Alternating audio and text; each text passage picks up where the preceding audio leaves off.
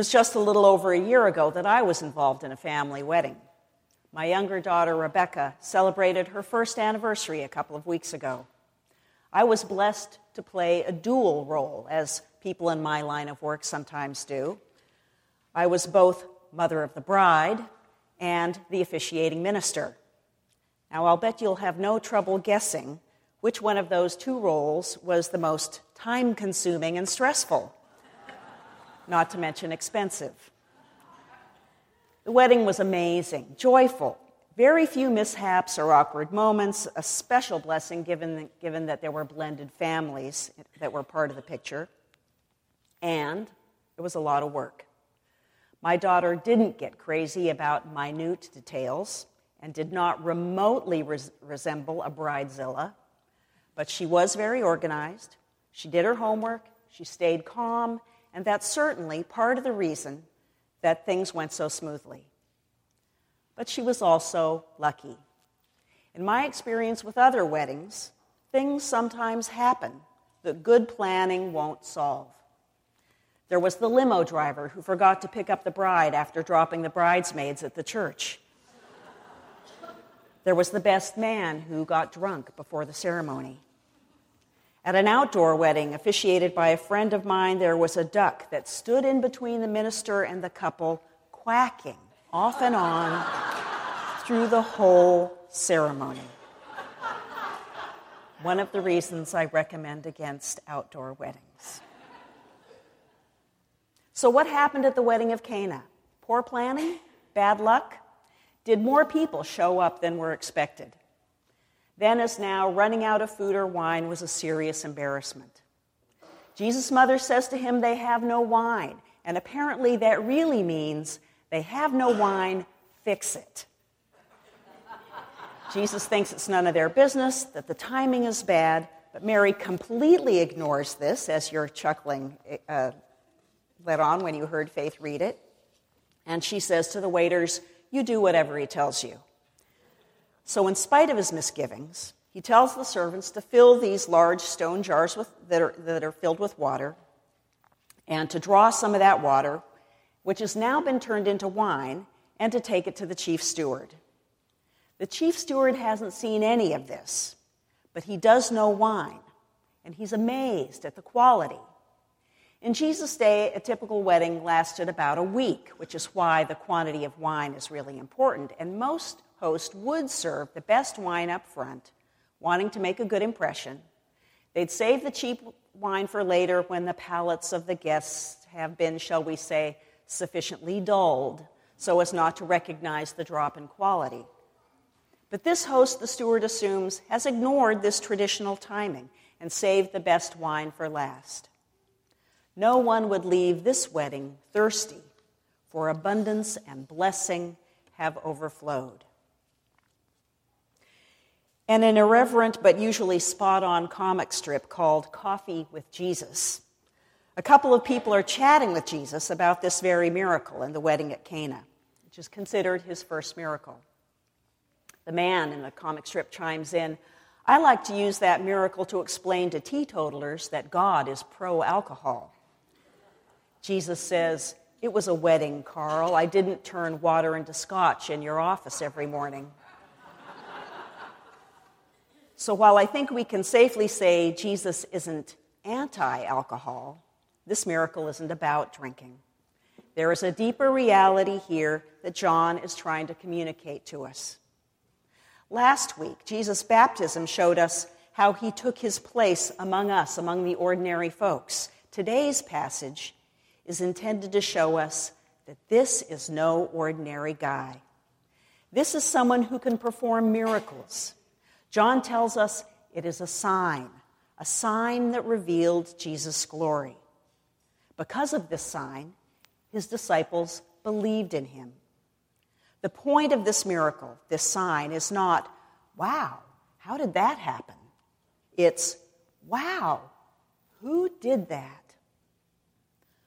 All the signs and miracles in John's gospel point to who Jesus is. In fact, that's the purpose of John's gospel, the whole purpose of the gospel. The narrator explains in the closing verses at the end of the book Now, Jesus did many other signs in the presence of his disciples, which are not written in this book, but these are written so that you may come to believe that Jesus is the Messiah, the Son of God, and that through believing you may have life in his name. As Cornelius Plantinga writes, God's family never does miracles just for the fun of it. Miracles are not mere magic. No, miracles are signs. Miracles attest to the power and presence of God and the presence of God's Son. Miracles tell us in miniature and in brief what is always true on a grander scale. They say, God at work.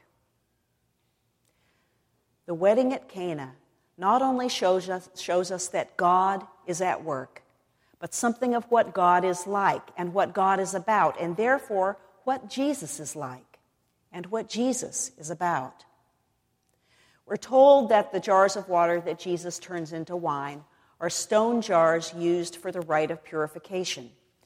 In other words, they represent Jewish law, the purity code, and its distinctions between what and who is clean and what or who is unclean. Jesus turns that water into wine, and so these concerns about clean and unclean give way to joy and celebration. And Jesus provides this celebration with the very best wine, in abundant quality. These jars are filled to the brim. The God that Jesus reveals is a God of lavish generosity and grace and extravagance. The whole scene evokes images of the great banquet of God, that the bounty of God's blessing is at hand, that the Messiah has arrived like a bridegroom ready to join his bride, and the law is fulfilled in Jesus, who reveals God's abundant love and calls people to abide in that love. The chief steward makes the ironic statement that the good wine has been saved until now. This is a symbolic way of saying that Jesus is better than what has come before. He is the apex of God's glory. In God's own timing, the Messiah has come. When the guests are getting parched and the host is getting nervous, and there is no recourse but to shut the party down, it is at this point that Jesus quietly intervenes. It may not have been the most convenient time for Jesus, but because of the need of the guests and the request of his mother, he will do what must be done, for that is why he came. This wonderfully symbolic story does raise a tough but very real question for us today. If these biblical miracles are like a sign that says, God at work, how can we see God at work now? Well, one way is to look at it, as C.S. Lewis and others have pointed out, that many of Jesus' miracles are small, fast examples of the big, slow acts that God performs all the time. Every harvest, for example, God feeds the multitudes with many loaves multiplied from a few grains.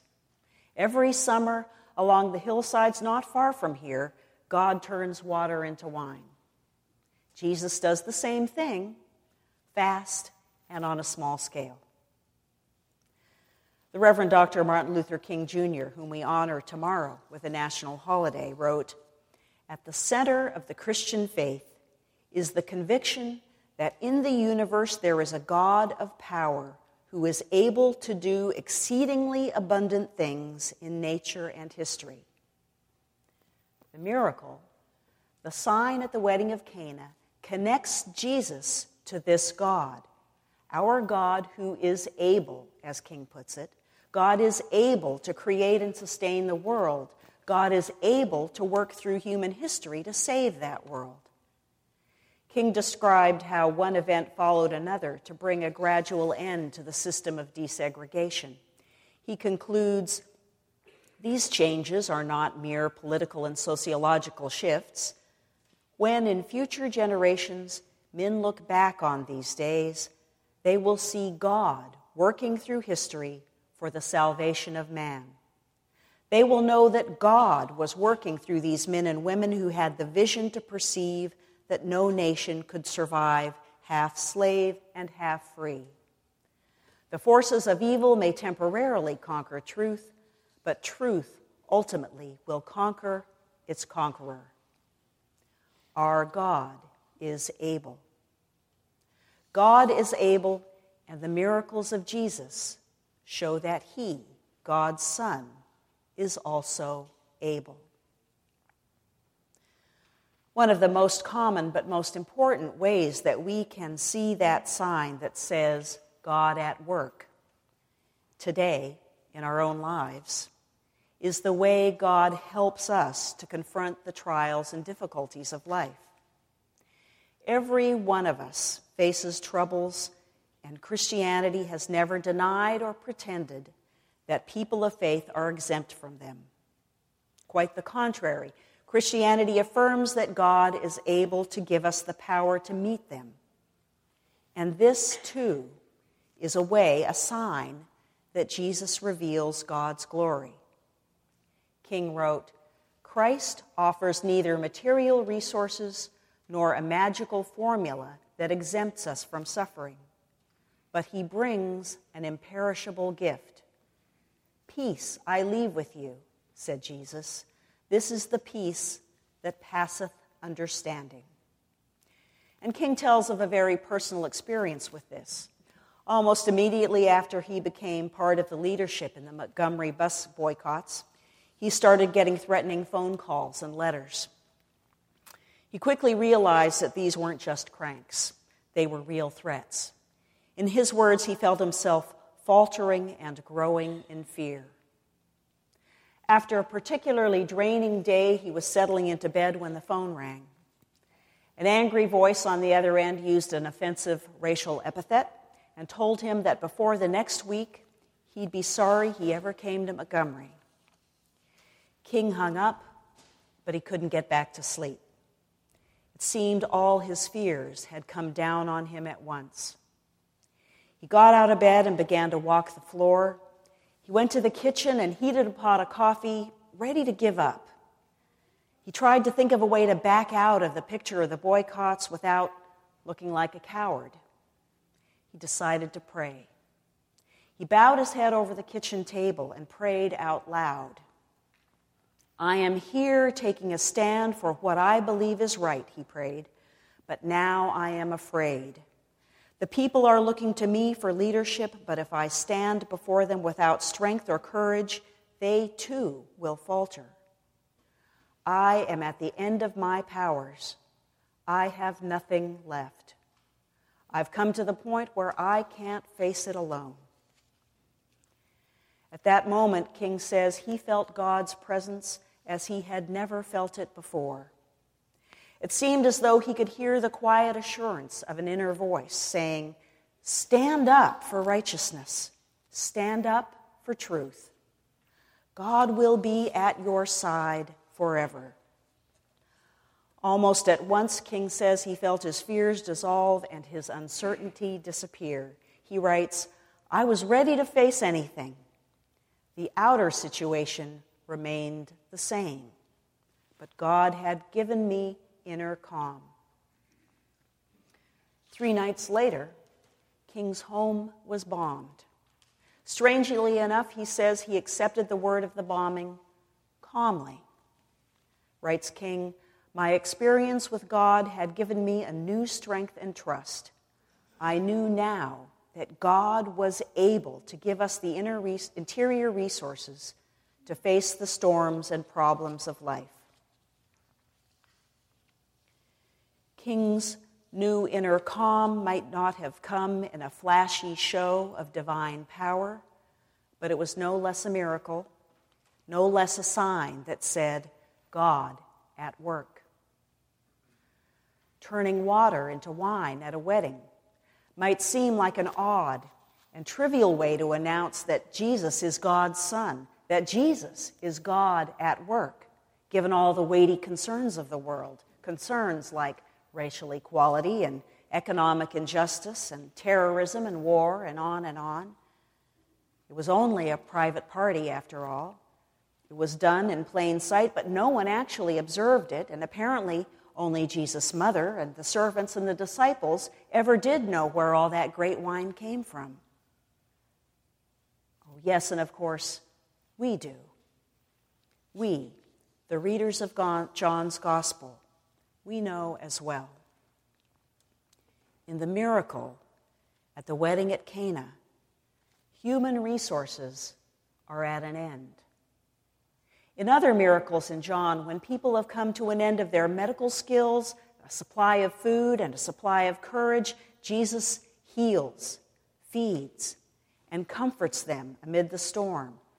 At the wedding of Cana, Jesus supplies what is needed so that the celebration can continue, so that the feast can continue.